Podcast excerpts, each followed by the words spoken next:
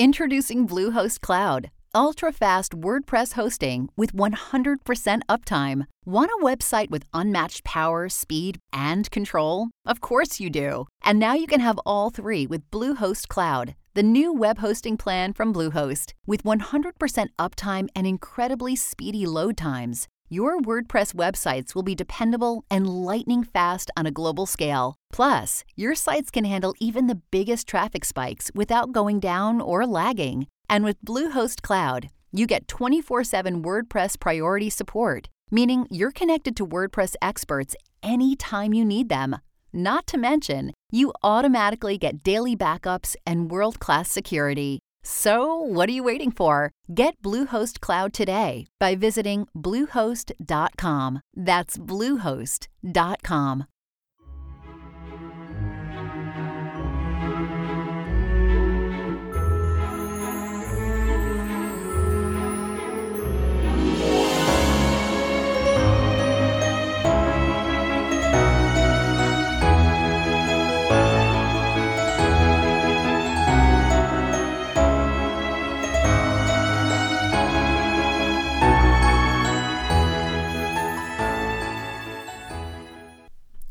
Hello, everyone, and welcome back to 1001 Classic Short Stories and Tales.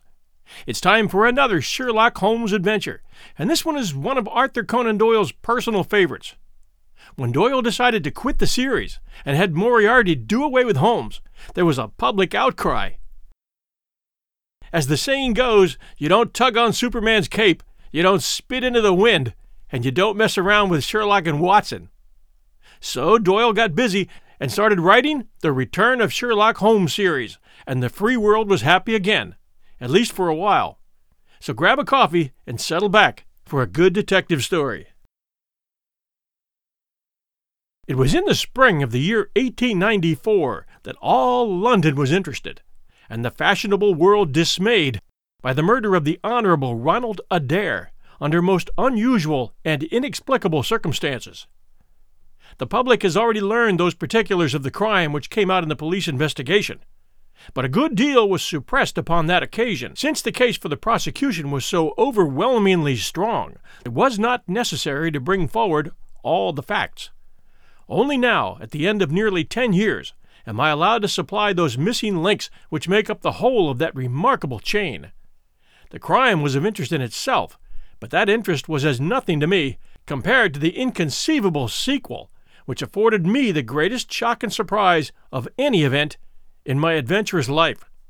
Even now, after this long interval, I find myself thrilling as I think of it, and feeling once more that sudden flood of joy, amazement, and incredulity which utterly submerged my mind.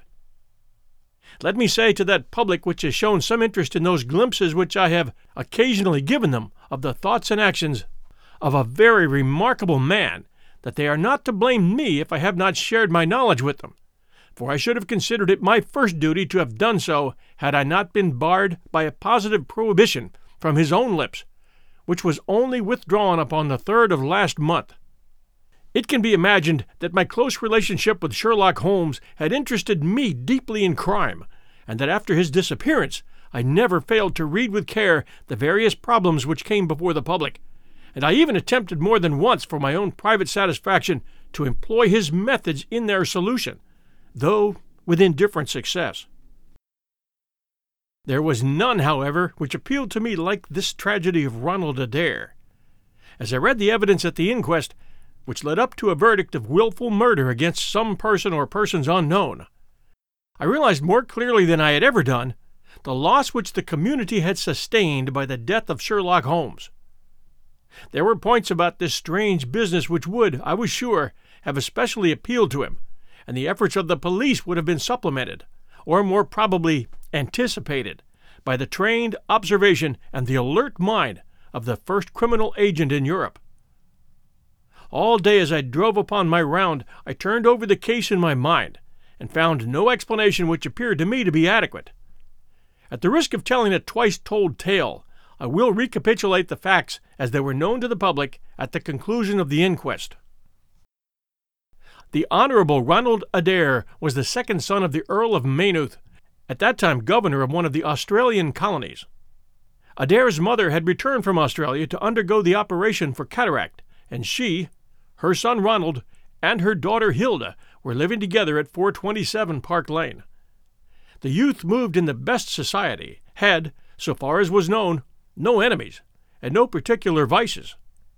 He had been engaged to Miss Edith Woodley of Carstairs, but the engagement had been broken off by mutual consent some months before, and there was no sign that it had left any very profound feeling behind it. For the rest, the man's life moved in a narrow and unconventional circle, for his habits were quiet and his nature unemotional. Yet it was upon this easy-going young aristocrat that death came in most strange and unexpected form between the hours of 10 and 11:20 on the night of March 30th, 1894. Ronald Adair was fond of cards, playing continually, but never for such stakes as would hurt him. He was a member of the Baldwin, the Cavendish, and the Bagatelle card clubs. It was shown that after dinner on the day of his death he had played a rubber of whist at the latter club, the Bagatelle. He had also played there in the afternoon. The evidence of those who had played with him, Mr. Murray, Sir John Hardy, and Colonel Moran, showed that the game was whist, and that there was a fairly equal fall of the cards. Adair might have lost five pounds, but not more. His fortune was a considerable one, and such a loss could not in any way have affected him. He had played nearly every day at one club or another, but he was a cautious player, and usually rose a winner. It came out in evidence that in partnership with Colonel Moran he had actually won as much as 420 pounds in a sitting from Godfrey Milner and Lord Balmoral. So much for his recent history as it came out at the inquest. On the evening of the crime, he returned from the club exactly at 10. His mother and sister were out spending the evening with a relation. The servant deposed that she heard him enter the front room on the second floor, generally used as his sitting room. She had lit a fire there, and as it smoked, she had opened the window. No sound was heard from the room until 11:20, the hour of the return of Lady Maynooth and her daughter. Desiring to say good night, she had attempted to enter her son's room. The door was locked on the inside, and no answer could be got to their cries and knocking. Help was obtained and the door forced. The unfortunate young man was found lying near the table. His head had been horribly mutilated by an expanding revolver bullet, but no weapon of any sort was to be found in the room. On the table lay two bank notes for ten pounds each, and seventeen pounds ten in silver and gold, the money arranged in little piles of varying amount. There were some figures also upon a sheet of paper with the names of some club friends opposite to them, from which it was conjectured that before his death he was endeavoring to make out his losses or winnings at cards. A minute examination of the circumstances served only to make the case more complex. In the first place, no reason could be given why the young man should have fastened the door upon the inside. There was the possibility that the murderer had done this and had afterwards escaped by the window. The drop was at least twenty feet, however, and a bed of crocuses in full bloom lay beneath. Neither the flowers nor the earth showed any sign of having been disturbed, nor were there any marks upon the narrow strip of grass which separated the house from the road. Apparently, therefore, it was the young man himself who had fastened the door. But how did he come by his death? No one could have climbed up to the window without leaving traces. Suppose a man had fired through the window. It would indeed be a remarkable shot who could with a revolver inflict so deadly a wound. Again, Park Lane is frequented thoroughfare, and there is a cab stand within a hundred yards of the house. No one had heard a shot. And yet there was the dead man, and there the revolver bullet, which had mushroomed out, as soft nosed bullets will, and so inflicted a wound which must have caused instantaneous death. Such were the circumstances of the Park Lane mystery, which were further complicated by entire absence of motive, since, as I have said, young Adair was not known to have any enemy, and no attempt had been made to remove the money or valuables in the room. All day I turned these facts over in my mind, endeavoring to hit upon some theory which could reconcile them all, and to find that line of least resistance which my poor friend had declared to be the starting point of every investigation. I confess that I made little progress. In the evening, I strolled across the park and found myself about six o'clock at the Oxford Street end of Park Lane. A group of loafers upon the pavements, all staring up at a particular window, directed me to the house which I had come to see. A tall, thin man with colored glasses, whom I strongly suspected of being a plain-clothes detective, was pointing out some theory of his own, while the others crowded round to listen to what he said. I got as near him as I could, but his observation seemed to me to be absurd, so I withdrew again in some disgust. As I did so, I struck against an elderly, deformed man who had been behind me, and I knocked down several books which he was carrying. I remember that as I picked them up, I observed the title of one of them The Origin of Tree Worship, and it struck me that the fellow must be some poor bibliophile who, either as a trade or as a hobby, was a collector of obscure volumes.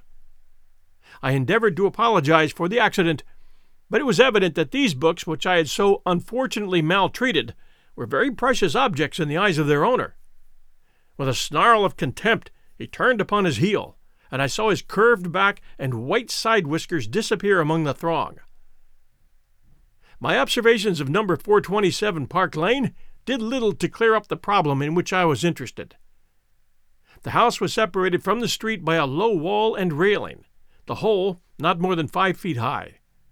It was perfectly easy, therefore, for anyone to get into the garden, but the window was entirely inaccessible, since there was no water pipe or anything which could help the most active man to climb it.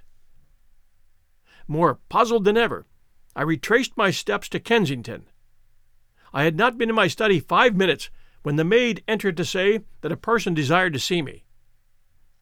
To my astonishment, it was none other than my strange old book collector, his sharp, wizened face peering out from a frame of white hair, and his precious volumes, a dozen of them at least, wedged under his right arm.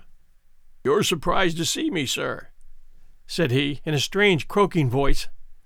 I acknowledged I was.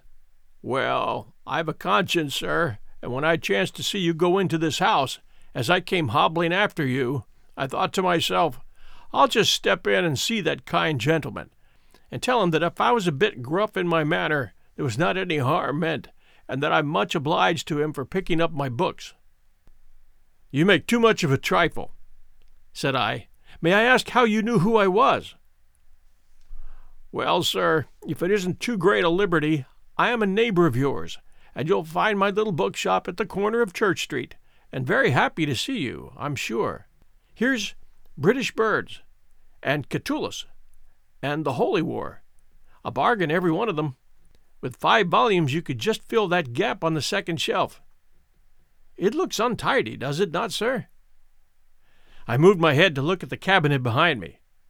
When I turned again, Sherlock Holmes was standing smiling at me across my study table. I rose to my feet, stared at him for some seconds in utter amazement, and then it appears that I must have fainted for the first and the last time in my life. Certainly a gray mist swirled before my eyes, and when it cleared, I found my collar ends undone and the tingling aftertaste of brandy upon my lips. Holmes was bending over my chair, his flask in his hand. My dear Watson, said the well remembered voice, I owe you a thousand apologies. I had no idea that you would be so affected. I gripped him by the arm. Holmes! Holmes! I cried. Is it really you? Can it indeed be that you are alive? Is it possible that you succeeded in climbing out of that awful abyss? Wait a moment, wait a moment, said he. Are you sure that you are really fit to discuss things?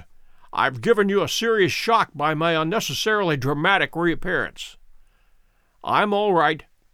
But indeed, Holmes, I can hardly believe my eyes. Good heavens, to think that you, you of all men, should be standing in my study. Again I gripped him by the sleeve and felt the thin, sinewy arm beneath it. Well, you're not a spirit, anyhow, said I. My dear chap, I'm overjoyed to see you. Sit down and tell me how you came alive out of that dreadful chasm. He sat opposite to me and lit a cigarette in his old nonchalant manner.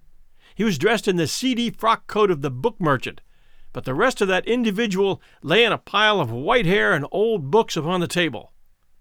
Holmes looked even thinner and keener than of old, but there was a dead white tinge in his aquiline face which told me that his life recently had not been a healthy one. I am glad to stretch myself, Watson, said he. It is no joke when a tall man has to take a foot off his stature for several hours on end. Now, my dear fellow, in the matter of these explanations we have, if I may ask for your cooperation, a hard and dangerous night's work in front of us. Perhaps it would be better if I gave you an account of the whole situation when that work is finished. I'm full of curiosity. I should much prefer to hear now. You'll come with me tonight? When you like and where you like. Ah, this is indeed like the old days. We shall have time for a mouthful of dinner before we need to go. Well, then, about that chasm. I had no serious difficulty in getting out of it, for the very simple reason that I was never in it. What do you mean you were never in it? You were never in it? No, Watson, I never was in it. My note to you is absolutely genuine. I had little doubt that I had come to the end of my career when I perceived the somewhat sinister figure of the late Professor Moriarty standing upon the narrow pathway which led to safety. I read an inexorable purpose in his gray eyes. I exchanged some remarks with him, therefore, and obtained his courteous permission to write the short note which you afterwards received. I left it with my cigarette box and my stick, and I walked along the pathway, Moriarty still at my heels. When I reached the end, I stood at bay. He drew no weapon, but he rushed at me and threw his long arms around me. He knew that his own game was up and was only anxious to revenge himself upon me. We tottered together upon the brink of the fall. I have some knowledge, however, of baritsu, or the Japanese system of wrestling, which has more than once been very useful to me. I slipped through his grip and he, with a horrible scream, kicked madly for a few seconds and clawed the air with both his hands. But for all his efforts, he could not get his balance back, and over he went. With my face over the brink, I saw him fall for a long way. Then he struck a rock, bounded off, and splashed into the water. I listened with amazement to this explanation, which Holmes delivered between the puffs of his cigarette. But the tracks! I cried. I saw with my own eyes that two went down the path, and none returned. It came about in this way. The instant that the professor had disappeared, it struck me what a really extraordinary lucky chance fate had placed in my way. I knew that Moriarty was not the only man who had sworn my death. There were at least three others whose desire for vengeance upon me would only be increased by the death of their leader. They were all most dangerous men. One or the other would certainly get me. On the other hand, if all the world was convinced that I was dead, they would take liberties, these men. They would lay themselves open, and sooner or later I could destroy them. Then it would be time for me to announce that I was still in the land of the living. So rapidly does the brain act that I believe I had thought this all out before Professor Moriarty had reached the bottom of the Reichenbach Fall. I stood up and examined the rocky wall behind me. In your picturesque account of the matter, which I read with great interest some months later, by the way, you assert that the wall was sheer. This was not literally true.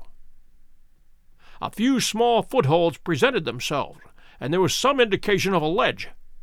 The cliff is so high that to climb it all was an obvious impossibility, and it was equally impossible to make my way along the wet path without leaving some tracks. I might, it is true, have reversed my boots, as I've done on similar occasions, but the sight of three sets of tracks in one direction would certainly have suggested a deception. On the whole, then, it was best that I should risk the climb. It was not a pleasant business, Watson. The falls roared beneath me. I am not a fanciful person, but I give you my word that I seemed to hear Moriarty's voice screaming at me out of the abyss. A mistake would have been fatal.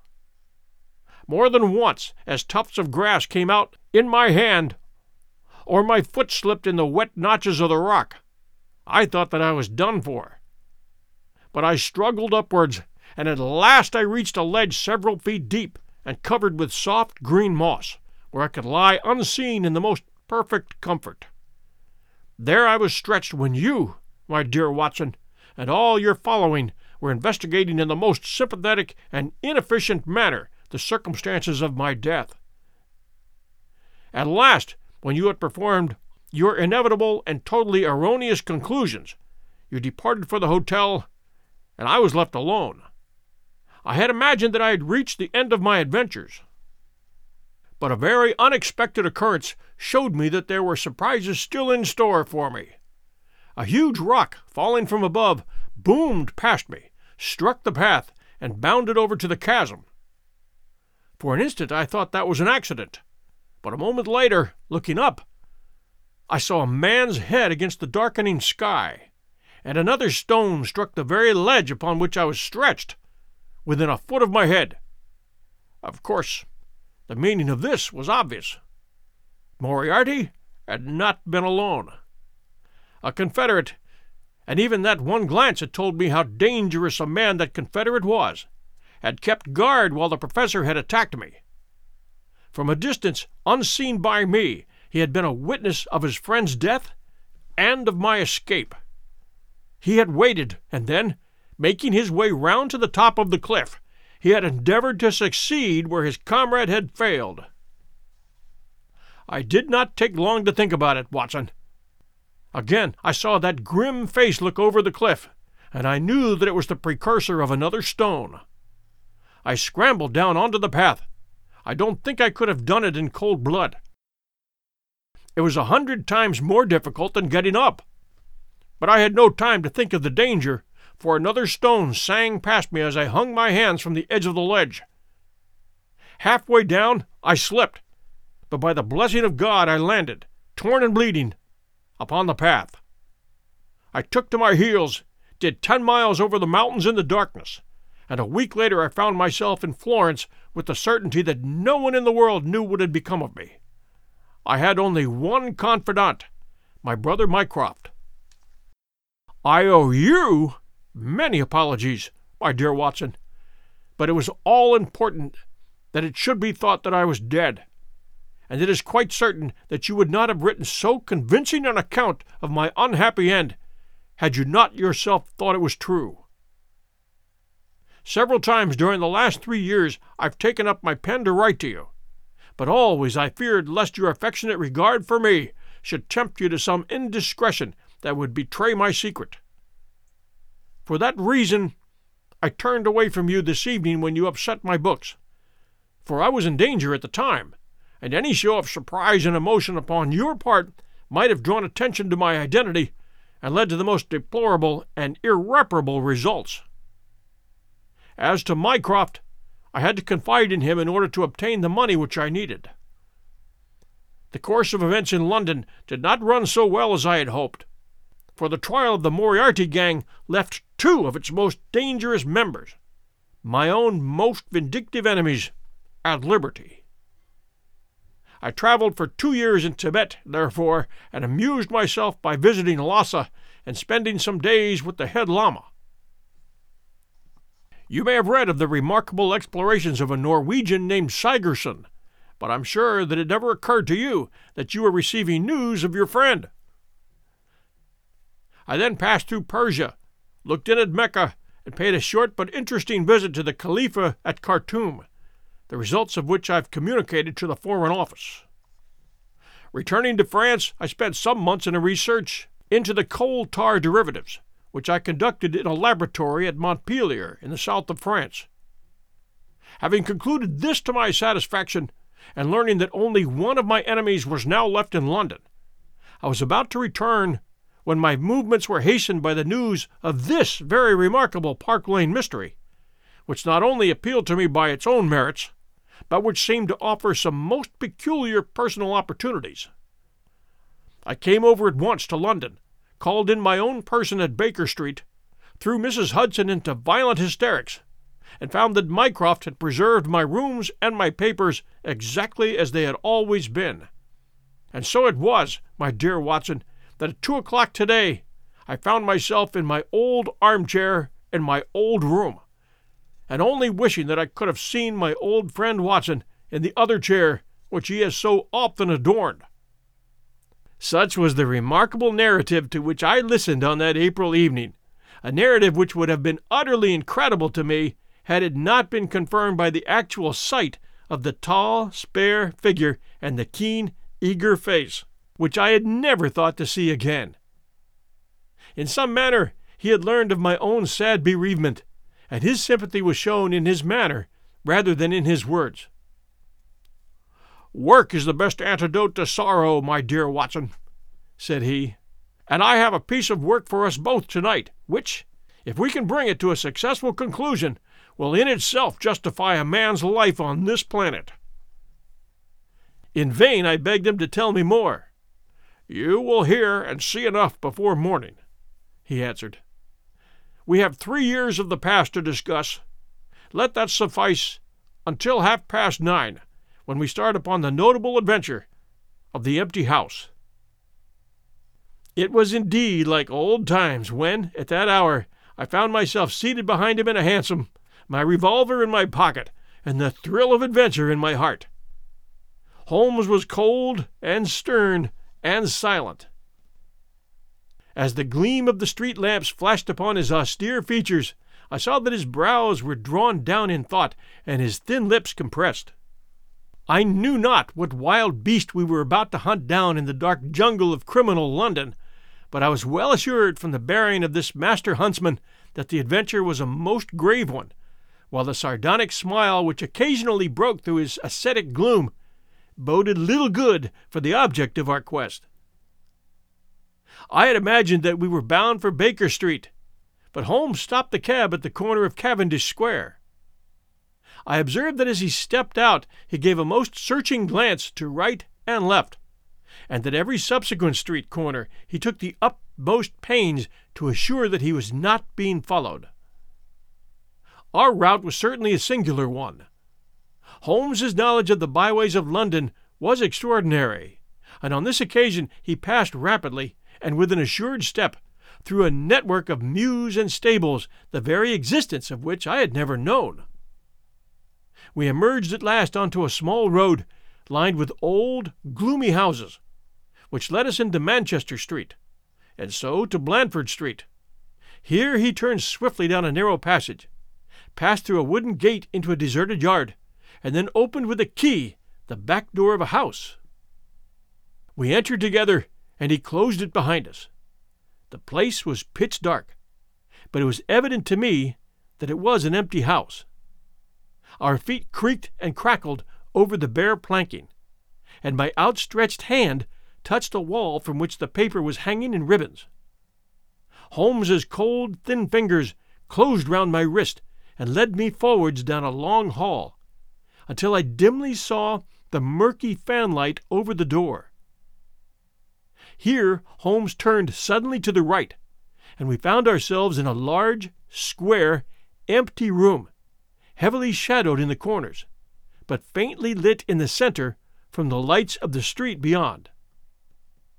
There was no lamp near, and the window was thick with dust, so that we could only just discern each other's figures within. My companion put his hand upon my shoulder and his lips close to my ear. Do you know where we are? he whispered. Surely that is Baker Street, I answered, staring through the dim window. Exactly.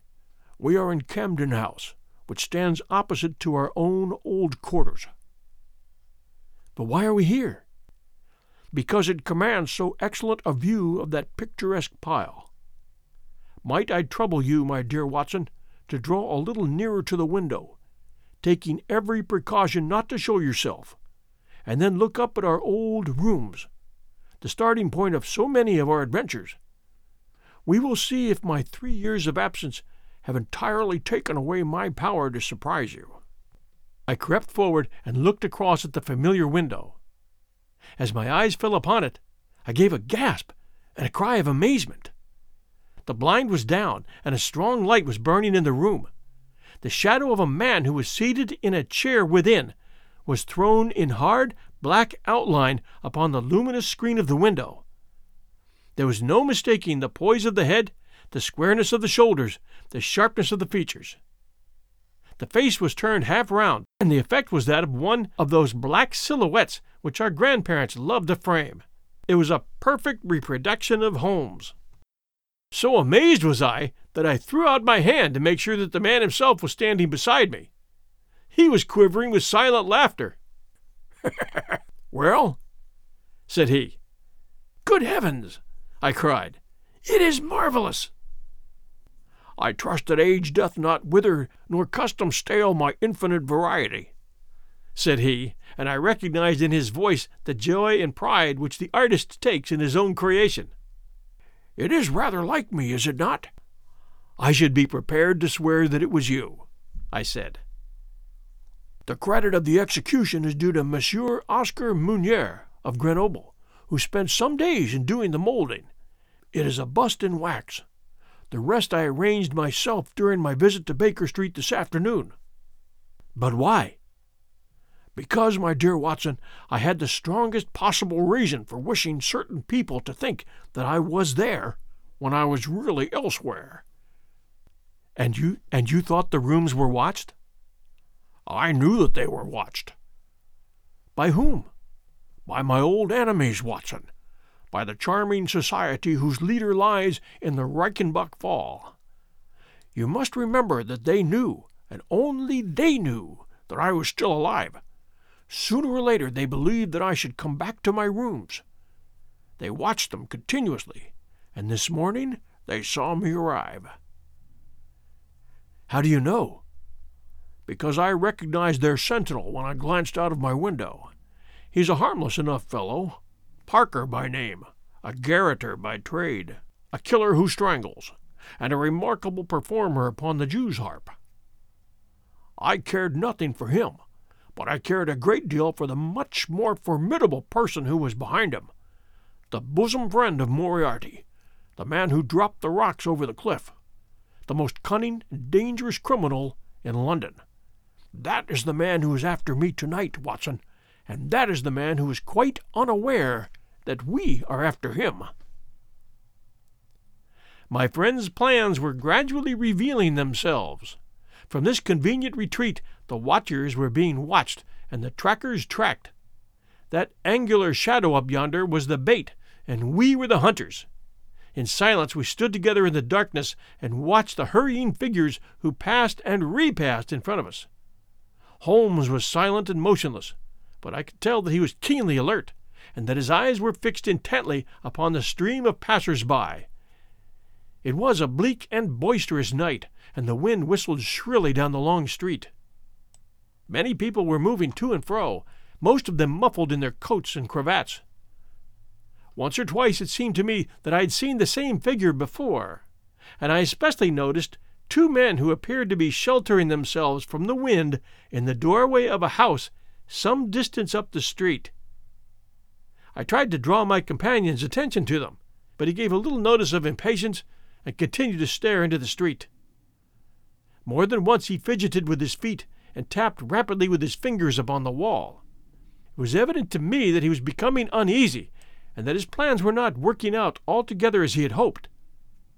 At last, as midnight approached and the street gradually cleared, he paced up and down the room in uncontrollable agitation. I was about to make some remark to him when I raised my eyes to the lighted window and again experienced almost as great a surprise as before. I clutched Holmes's arm and pointed upwards. The shadow has moved, I cried. It was, indeed, no longer the profile, but the back, which was turned towards us. Three years had certainly not smoothed the asperities of his temper or his impatience with a less active intelligence than his own. Of course it has moved, said he. Am I such a farcical bungler, Watson, that I should erect an obvious dummy and expect that some of the sharpest men in Europe would be deceived by it? We've been in this room two hours, and Mrs. Hudson has made some change in that figure eight times, or once in every quarter of an hour. She works it from the front so that her shadow may never be seen. Ah! He drew in his breath with a shrill, excited intake. In the dim light, I saw his head thrown forward, his whole attitude rigid with attention. Outside, the street was absolutely deserted. Those two men might still be crouching in the doorway, but I could no longer see them. All was still and dark, save only that brilliant yellow screen in front of us with the black figure outlined upon its center. Again, in the utter silence, I heard that thin, sibilant note which spoke of intense, suppressed excitement. An instant later, he pulled me back into the blackest corner of the room, and I felt his warning hand upon my lips. The fingers which clutched me were quivering. Never had I known my friend more moved, and yet the dark street still stretched lonely and motionless before us. But suddenly I was aware of that which his keener senses had already distinguished. A low, stealthy sound came to my ears, not from the direction of Baker Street, but from the back of the very house in which we lay concealed. A door opened and shut. An instant later, steps crept down the passage, steps which were meant to be silent, but which reverberated harshly through the empty house. Holmes crouched back against the wall, and I did the same, my hand closing upon the handle of my revolver. Peering through the gloom, I saw the vague outline of a man, a shade blacker than the blackness of the open door. He stood for an instant, and then he crept forward, crouching, menacing, into the room. He was within three yards of us, this sinister figure, and I had braced myself to meet his spring before I realized that he had no idea of our presence. He passed close beside us, stole over to the window, and very softly and noiselessly raised it for half a foot. As he sank to the level of this opening, the light of the street, no longer dimmed by the dusty glass, full fell upon his face. The man seemed to be beside himself with excitement. His two eyes shone like stars, and his features were working convulsively. He was an elderly man with a thin projecting nose, a high bald forehead, and a huge grizzled mustache. An opera hat was pushed to the back of his head, and an evening dress shirt front gleamed out through his open overcoat. His face was gaunt and swarthy, scored with deep, savage lines. In his hand he carried what appeared to be a stick, but as he laid it down upon the floor it gave a metallic clang. Then, from the pocket of his overcoat, he drew a bulky object, and he busied himself in some task which ended with a loud, sharp click, as if a spring or bolt had fallen into its place. Still kneeling upon the floor, he bent forward and threw all his weight and strength upon some lever, with the result that there came a long, whirling, grinding noise, ending once more in a powerful click. He straightened himself then, and I saw that what he held in his hand was a sort of a gun with a curiously misshapen butt. He opened it at the breech, put something in, and snapped the breech block. Then, crouching down, he rested the end of the barrel upon the ledge of the open window, and I saw his long mustache droop over the stock and his eye gleam as it peered along the sights. I heard a little sigh of satisfaction as he cuddled the butt into his shoulder and saw that amazing target, the black man on the yellow ground, standing clear at the end of his foresight. For an instant he was rigid and motionless. Then his finger tightened on the trigger. There was a strange, loud whiz and a long, silvery tinkle of broken glass. At that instant, Holmes sprang like a tiger onto the marksman's back and hurled him flat upon his face. He was up again in a moment, and with convulsive strength he seized Holmes by the throat. But I struck him on the head with the butt of my revolver, and he dropped away upon the floor. I fell upon him, and as I held him, my comrade blew a shrill call upon a whistle. There was the clatter of running feet upon the pavement, and two policemen in uniform, with one plainclothes detective, rushed to the front entrance and into the room. Is that you, Lestrade? said Holmes. Yes, Mr. Holmes. It's good to see you back in London, sir. I think you want a little unofficial help. Three undetected murders in one year won't do, Lestrade. But you handled the Molesey mystery with less than your usual, that's to say, you handled it fairly well. We had all risen to our feet, our prisoner breathing hard, with a stalwart constable on each side of him. Already a few loiterers had begun to collect in the street. Ohio, ready for some quick mental health facts? Let's go. Nearly 2 million Ohioans live with a mental health condition.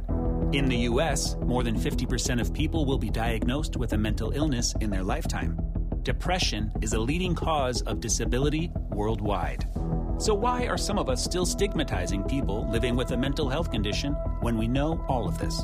Let's listen to the facts and beat the stigma. Ohio, challenge what you know about mental health at beatthestigma.org. Holmes stepped up to the window, closed it, and dropped the blinds. Lestrade had produced two candles, and the policemen had uncovered their lanterns. I was able to at last have a good look at our prisoner. It was a tremendously virile and yet sinister face which was turned towards us. With the brow of a philosopher above and the jaw of a sensualist below, the man must have started with great capacities for good or for evil.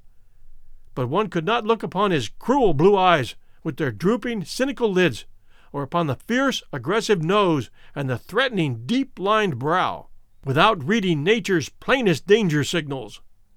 He took no heed of any of us, but his eyes were fixed upon Holmes's face with an expression in which hatred and amazement were equally blended. You, you fiend! He kept on muttering. You clever, clever fiend! Ah, Colonel, said Holmes, arranging his rumpled collar. Journeys end in lovers' meetings, as the old play says. I don't think I've had the pleasure of seeing you since you favored me with those attentions as I lay on the ledge above the Reichenbach Fall. The colonel still stared at my friend like a man in a trance. You cunning, cunning fiend! was all that he could say. I have not introduced you yet, said Holmes. This gentleman is Colonel Sebastian Moran, once of Her Majesty's Indian Army, and the best heavy game shot that our Eastern Empire has ever produced. I believe I'm correct, Colonel, in saying that your bag of tigers still remains unrivaled. The fierce old man said nothing, but still glared at my companion. With his savage eyes and bristling mustache, he was wonderfully like a tiger himself. I wonder that my very simple stratagem could deceive so old a shikari, said Holmes. It must be very familiar to you. Have you not tethered a young goat under a tree, lain above it with your rifle, and waited for the bait to bring up your tiger? This empty house is my tree, and you are my tiger. You have possibly had other guns in reserve in case there should be several tigers, or in the unlikely supposition of your own aim failing you. These he pointed around, are my other guns. The parallel is exact. Colonel Moran sprang forward with a snarl of rage, but the constables dragged him back. The fury upon his face was terrible to look at. I confess that you had one small surprise for me, said Holmes. I did not anticipate that you would yourself make use of this empty house and this convenient front window. I had imagined you as operating from the street, where my friend Lestrade and his merry men were awaiting you. With that exception, all has gone as I expected. Colonel Moran turned to the official detective. You may or may not have just cause for arresting me, said he, but at least there could be no reason why I should submit to the jibes of this person. If I'm in the hands of the law, let things be done in a legal way. Well, that's reasonable enough, said Lestrade. Nothing further you have to say, Mr. Holmes, before we go? Holmes had picked up the powerful air gun from the floor and was examining its mechanism. An admirable and unique weapon, said he, noiseless and of tremendous power. I knew von Herder, the blind German mechanic who constructed it to the order of the late Professor Moriarty. For years I've been aware of its existence, though I've never before had the opportunity of handling it. I commend it very specially to your attention, Lestrade, and also the bullets which fit it. You can trust us to look after that, Mr. Holmes, as the whole party moved towards the door. Anything further to say? Only to ask what charge you intend to prefer. What charge, sir? What charge, sir? Why, of course, the attempted murder of Mr. Sherlock Holmes. Not so, Lestrade. I do not propose to appear in the matter at all. To you, and to you only, belongs the credit of the remarkable arrest which you have effected. Yes, Lestrade, I congratulate you. With your usual happy mixture of cunning and audacity, you have got him. Got him? Got whom, Mr. Holmes? The man that the whole force has been seeking in vain, Colonel Sebastian Moran, who shot the Honorable Ronald Adair with an expanding bullet from an air gun through the open window of the second floor of number 427 Park Lane upon the 30th of last month. That's the charge, Lestrade. And now, Watson, if you can endure the draught from a broken window, I think that half an hour in my study over a cigar may afford you some profitable amusement. Our old chambers had been left unchanged through the supervision of Mycroft Holmes and the immediate care of Mrs. Hudson. As I entered, I saw, it is true, an unwonted tidiness, but the old landmarks were all in their place. There were the chemical corner and the acid stained, deal topped table. There, upon the shelf, was a row of formidable scrapbooks and books of reference which many of our fellow citizens would have been so glad to burn the diagrams, the violin case, and the pipe rack, even the Persian slipper which contained the tobacco, all met my eyes as I glanced around me. There were two occupants of the room one Mrs. Hudson, who beamed upon us both as we entered, the other the strange dummy which had played so important a part in the evening's adventures. It was a wax colored model of my friend, so admirably done that it was a perfect facsimile. It stood on a small pedestal table with an old dressing gown of Holmes's so draped round it that the illusion from the street was absolutely perfect. I hope you preserved all precautions, Mrs. Hudson, said Holmes. I went to it on my knees, sir, just as you told me. Excellent. You carried the thing out very well. Did you observe where the bullet went? Yes, sir. I'm afraid it has spoilt your beautiful bust, for it passed right through the head and flattened itself on the wall. I picked it up from the carpet. Here it is. Holmes held it out to me. A soft revolver bullet, as you perceive, Watson. There's genius in that, for who would expect to find such a thing fired from an air gun? All right, Mrs. Hudson, I am much obliged for your assistance. And now, Watson, let me see you in your old seat once more, for there are several points which I should like to discuss with you. He had thrown off the seedy frock coat, and now he was the Holmes of old in the mouse colored dressing gown which he took from his effigy. The old shikari's nerves have not lost their steadiness, nor his eyes their keenness, said he, with a laugh, as he inspected the shattered forehead of his bust. Plumb in the middle of the back of the head, and smack through the brain. He was the best shot in India, and I expect there are few better in London. Have you ever heard the name? No, I haven't. Well, well, such is fame. But then, if I remember aright, you had not heard the name of Professor James Moriarty, who had one of the great brains of the century. Just give me down my index of biographies from the shelf. He turned over the pages lazily, leaning back in his chair and blowing great clouds from his cigar. My collection of M's is a fine one, said he, Moriarty himself is enough to make any letter illustrious. And here is Morgan the poisoner, and Merridew of abominable memory, and Matthews, who knocked out my left canine in the waiting room at Charing Cross. And finally, here is our friend of tonight. He handed over the book, and I read Moran, Sebastian, Colonel, unemployed, formerly 1st Bangalore Pioneers, born London, 1840 son of Sir Augustus Moran, C.B., once British minister to Persia. Educated Eton and Oxford. Served in Jawaki campaign, Afghan campaign, Charasiab despatches, Sherpur, and Kabul. Author of Heavy Game of the Western Himalayas, 1881. Three Months in the Jungle, 1884. Address, Conduit Street. Clubs, the Anglo Indian, the Tankerville, the Bagatelle Card Club. On the margin was written, in Holmes's precise hand, the second most dangerous man in London. This is astonishing, said I, as I handed back the volume. The man's career is that of an honorable soldier. That's true, Holmes answered. Up to a certain point he did well. He was always a man of iron nerve. And the story is still told in India how he crawled down a drain after a wounded man eating tiger.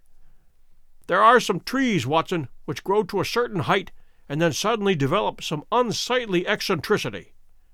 You will see it often in humans, too.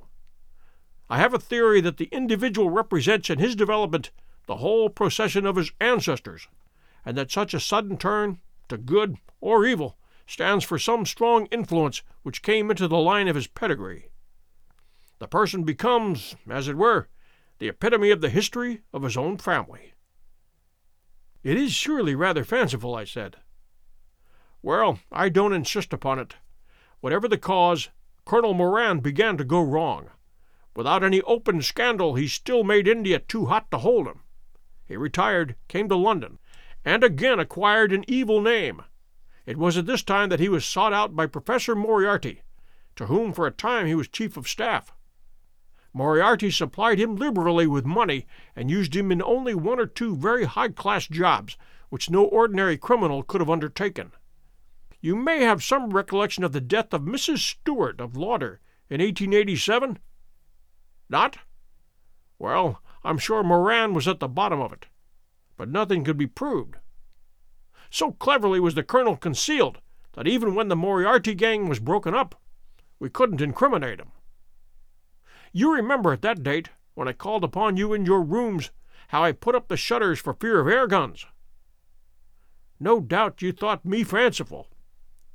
I knew exactly what I was doing. I knew of the existence of this remarkable gun, and I knew also that one of the best shots in the world would be behind it. When we were in Switzerland, he followed us with Moriarty, and it was undoubtedly he who gave me that evil five minutes on the Reichenbach ledge. Fortunately, he didn't have his gun. You may think that I read the papers with some attention during my sojourn in France, on the lookout for any chance of laying him by the heels.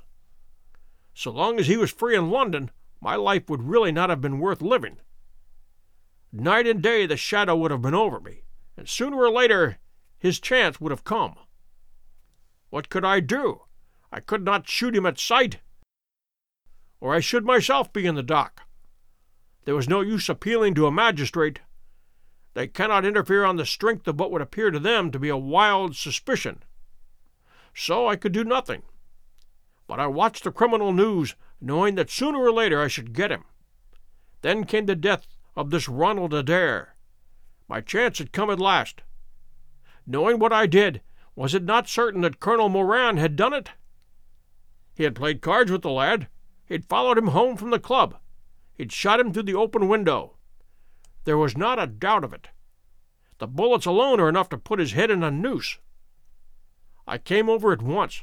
I was seen by the sentinel, who would, I knew, direct the colonel's attention to my presence.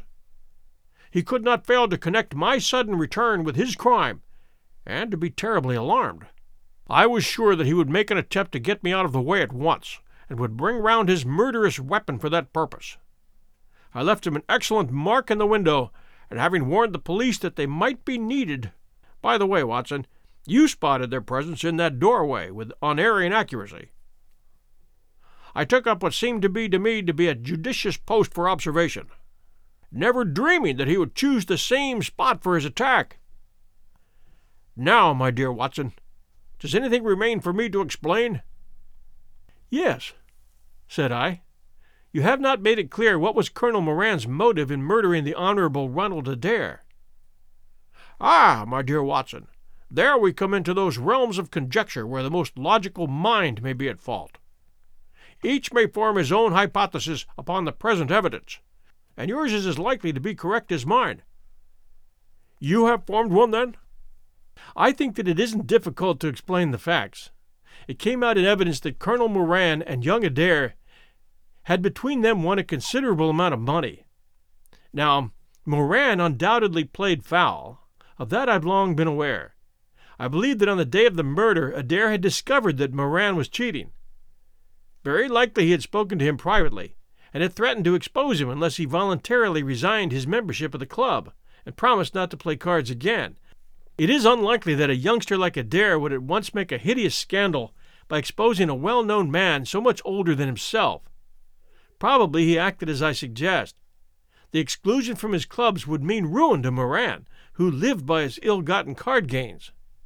He therefore murdered Adair, who at the time was endeavoring to work out how much money he should himself return, since he could not profit by his partner's foul play. He locked the door lest the ladies should surprise him and insist upon knowing what he was doing with these names and coins. Will it pass? I have no doubt that you've hit upon the truth. It will be verified or disproved at the trial. Meanwhile, come what may, Colonel Moran will trouble us no more. The famous air gun of von Herder will embellish the Scotland Yard Museum, and once again Mr. Sherlock Holmes is free to devote his life to examining those interesting little problems which the complex life of London so plentifully presents. Thanks for joining us at 1001 Classic Short Stories and Tales. This is Share Our Show with a Friend Month, and I'm going to ask you to help a friend or family member subscribe to us at Apple Podcasts or Castbox.fm for you Android users. We really need to grow our audience, and we really need more reviews from all around the world. We've received a few unfair clunker reviews lately, and I'd like to bury them with some good ones. So if any of you Apple listeners have been thinking about writing one, even if it's three words, we could really use it now. Here are a few good recent reviews. Thank you very much for your support, and please share our show. This one from Dan. Thank you for the wonderful stories, John. Greetings from Laguna Beach, California. And this one, nice stories. Like it very much. Well done. And that one from IDK Lee via Apple Podcasts, Thailand. And this one, each of the four different 1001 podcasts is a top notch production. Family friendly, well researched, and professionally produced. These casts are always informative and entertaining. Get them all now and stop wondering where the great entertainment is. That's Toon Talker, Apple Podcast, US. And this one, Perfection. Amazing stories, left me spellbound. It's great if you're busy and don't have time to read books. I love your selection of literature. That one from Faihoshi, Apple Podcast, India. And this one, wonderful. Came across this looking for Christmas short stories. When I noticed all the stories by well known writers, I realized I'd stumbled across a true find. Deserves more attention. And that from Sylvan Boaz, Apple Podcast, US. And this one, Good Pleasant Voice. I've been looking for Sherlock Holmes audiobooks for some time, but I found most of them read in an awkwardly fancy voice.